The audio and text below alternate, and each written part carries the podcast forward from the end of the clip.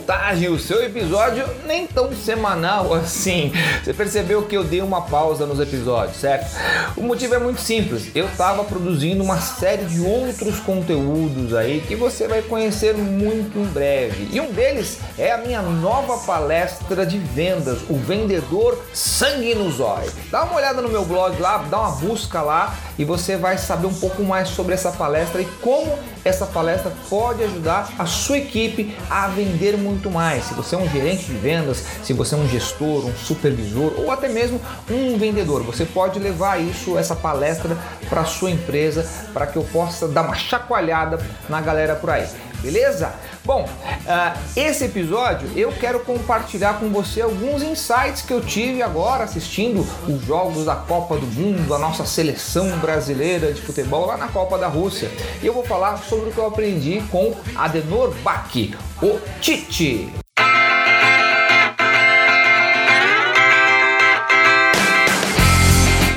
Um pouquinho da chegada do Tite na seleção brasileira, que saiu devastada da Copa de dois mil e catorze quando foi goleada pela seleção da Alemanha por sete a um. Lembra disso? Eu quero esquecer. Naquele momento, todo mundo pediu uma renovação.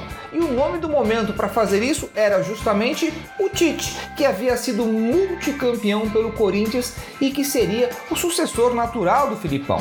Mas não foi isso que os gênios da C B F fizeram.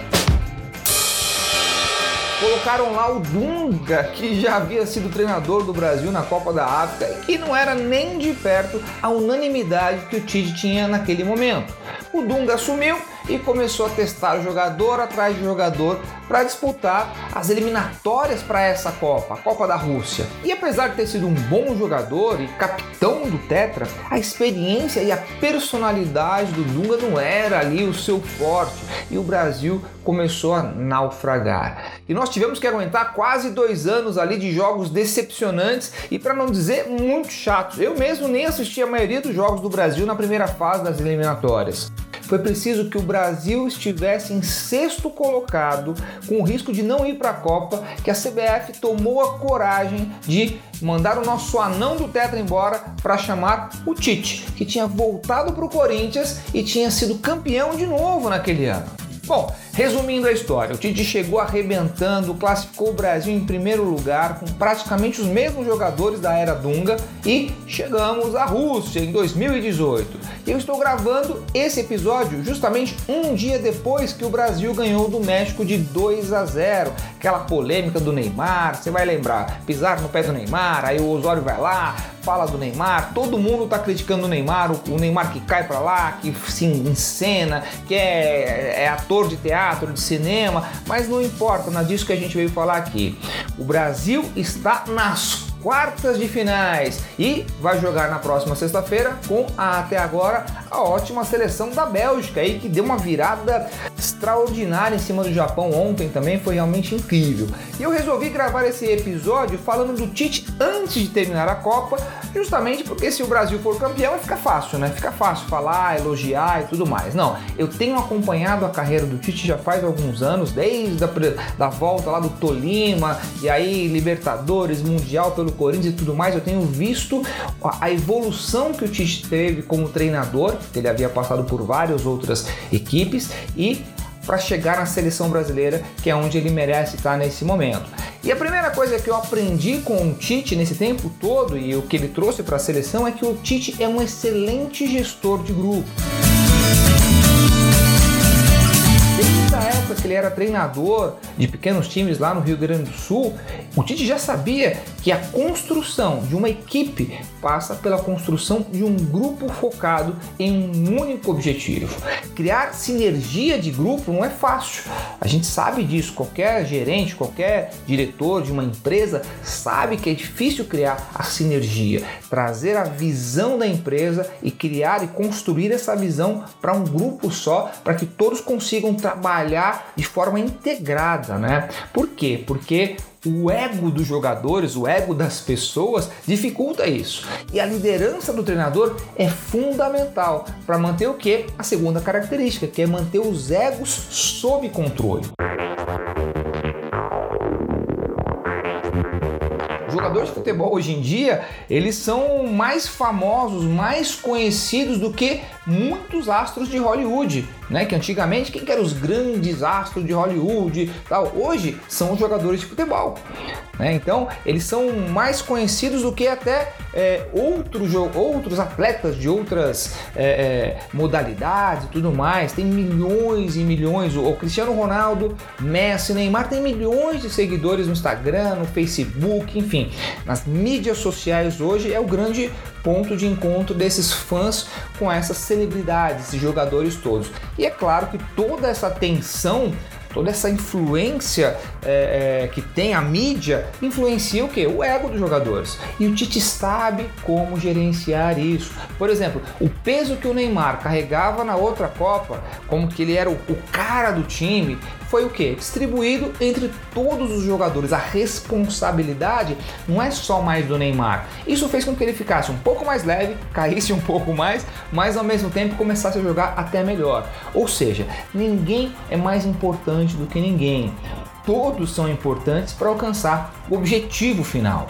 Terceira característica é a melhoria contínua. Fácil ouvir as entrevistas do Tite e ouvir ele dizer que o time está sempre em evolução, em construção, que a performance vai melhorar. Essa filosofia de que o time está em melhoria contínua é o que faz com que a equipe não descanse, não, não relaxe sobre os louros, né? Sobre aquilo que a mídia ou que as pessoas ou que a torcida esteja dizendo. Eu lembro que em dois mil e catorze aqui no Brasil, o Parreira, que era assessor do Filipão, dizia: não, a taça tá, a gente está com uma mão na taça, né? Que era só uma questão de tempo para o Brasil ser campeão. Tá aí. Mas depois só perdeu o Neymar no jogo anterior, né, que o Neymar se machucou lá, tomou aquele, aquele joelhada nas costas lá, ficou fora da partida, e aí o Brasil foi jogar com a Alemanha, tomou os três primeiros gols e perdeu o rumo, não sabia o que fazer, e aí foi tomando gol atrás de gol e não sabia mais o que fazer. É por isso que o Tite exige dos seus jogadores o quê? A quarta atitude, que é a concentração máxima. Uma coisa bastante visível aqui na Copa do Brasil foi justamente a falta de controle emocional de alguns jogadores. Era uma choradeira, principalmente depois do jogo da Alemanha.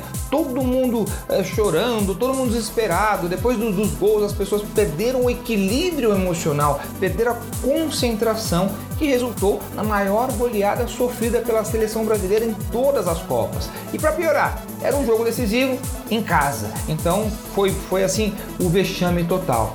A seleção brasileira de hoje possui um nível de concentração muito elevada e é uma característica dos, dos todos os times treinados pelo Tite. Foi assim no Corinthians, que mesmo sem grandes jogadores, conseguiu ganhar títulos importantes para o clube, justamente porque hoje em dia um momento de desconcentração pode custar um campeonato inteiro, como foi lá em dois mil e catorze. Quinta característica, treinamento constante.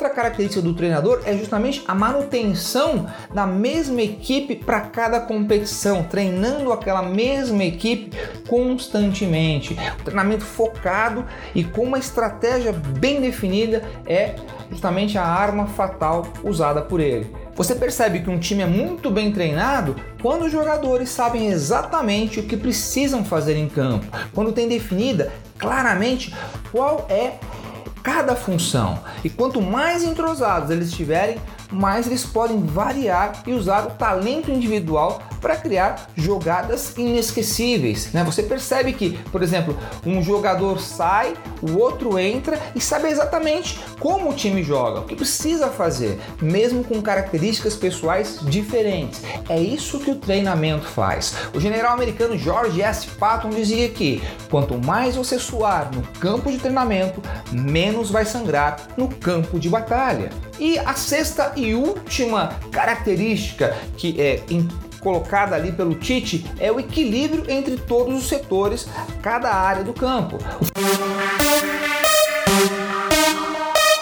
futebol hoje, você sabe que mudou, mudou muito, né? O estilo de jogo é cada vez mais fechado, cada vez menos espaço para os jogadores. Então eles dão muita preferência para uma defesa muito sólida, é, um jogo muito mais defensivo. E tem um ditado que diz: quem joga na defesa joga para não perder, quem joga no ataque joga para ganhar. Essa é a grande diferença entre o sucesso e o fracasso. Eu pude assistir alguns jogos da Copa e vi times se defendendo, tentando garantir ali o resultado, e foram bombardeados pelo outro time que realmente precisava e queria ganhar. Sempre que você para de atacar, você dá a chance para o seu adversário começar a te atacar. E o Brasil possui um grande equilíbrio nesse ponto, porque tem uma defesa sólida, um meio de campo criativo, um ataque rápido e talentoso. E o Brasil pode ser hexa esse ano? Claro que pode, mas pode também não ganhar. Mas isso não tira o mérito do treinador e de toda a comissão técnica, que fizeram um trabalho até agora muito bom, certo? Vamos ver o que acontece até o final. Resumindo, as seis características utilizadas pelo técnico Tite para fazer o Brasil ganhar essa Copa do Mundo, minha gente. A primeira, saber gerenciar um grupo heterogêneo, pessoas diferentes, e criar um grupo ali é, é, controlando seus egos, que é a segunda característica, saber controlar os egos. A terceira característica, melhoria constante, contínua, é você ali melhorando um pouquinho a cada dia, melhorando a sua performance, é, nunca está pronto. Esse é o grande ponto, você não se acomoda com aquilo que você já é, você sempre está alguma coisa. Quarto ponto, concentração máxima, foco naquilo que você está fazendo, concentração no momento presente, no jogo. Isso vai fazer toda a diferença na hora de você entregar os melhores resultados. Quinto, treinamento constante. O treinamento feito de forma constante, com uma equipe realmente integrada, gera resultados incríveis. E o sexto é o equilíbrio entre todos os setores. Cada talento, cada área, cada pessoa, cada jogador tem um talento específico. Se bem treinado, usando esse talento, você vai gerar resultados muito bons para onde quer que você esteja trabalhando. Uma equipe de futebol, uma equipe de basquete, uma empresa, gerenciando uma empresa, e tudo isso vai fazer uma grande diferença. É isso aí, espero que você tenha gostado desse episódio especial de Copa do Mundo aí. E se você gostou desse episódio, deixa um comentário aqui embaixo e diz aí se você quer que eu faça um outro episódio desse, comentando os próximos três jogos, para saber se o Brasil vai ganhar essa Copa, porque vai ganhar essa Copa, meu filho. Vamos pra cima aí. Então eu fico por aqui, um forte abraço e até o próximo Alta Voltagem!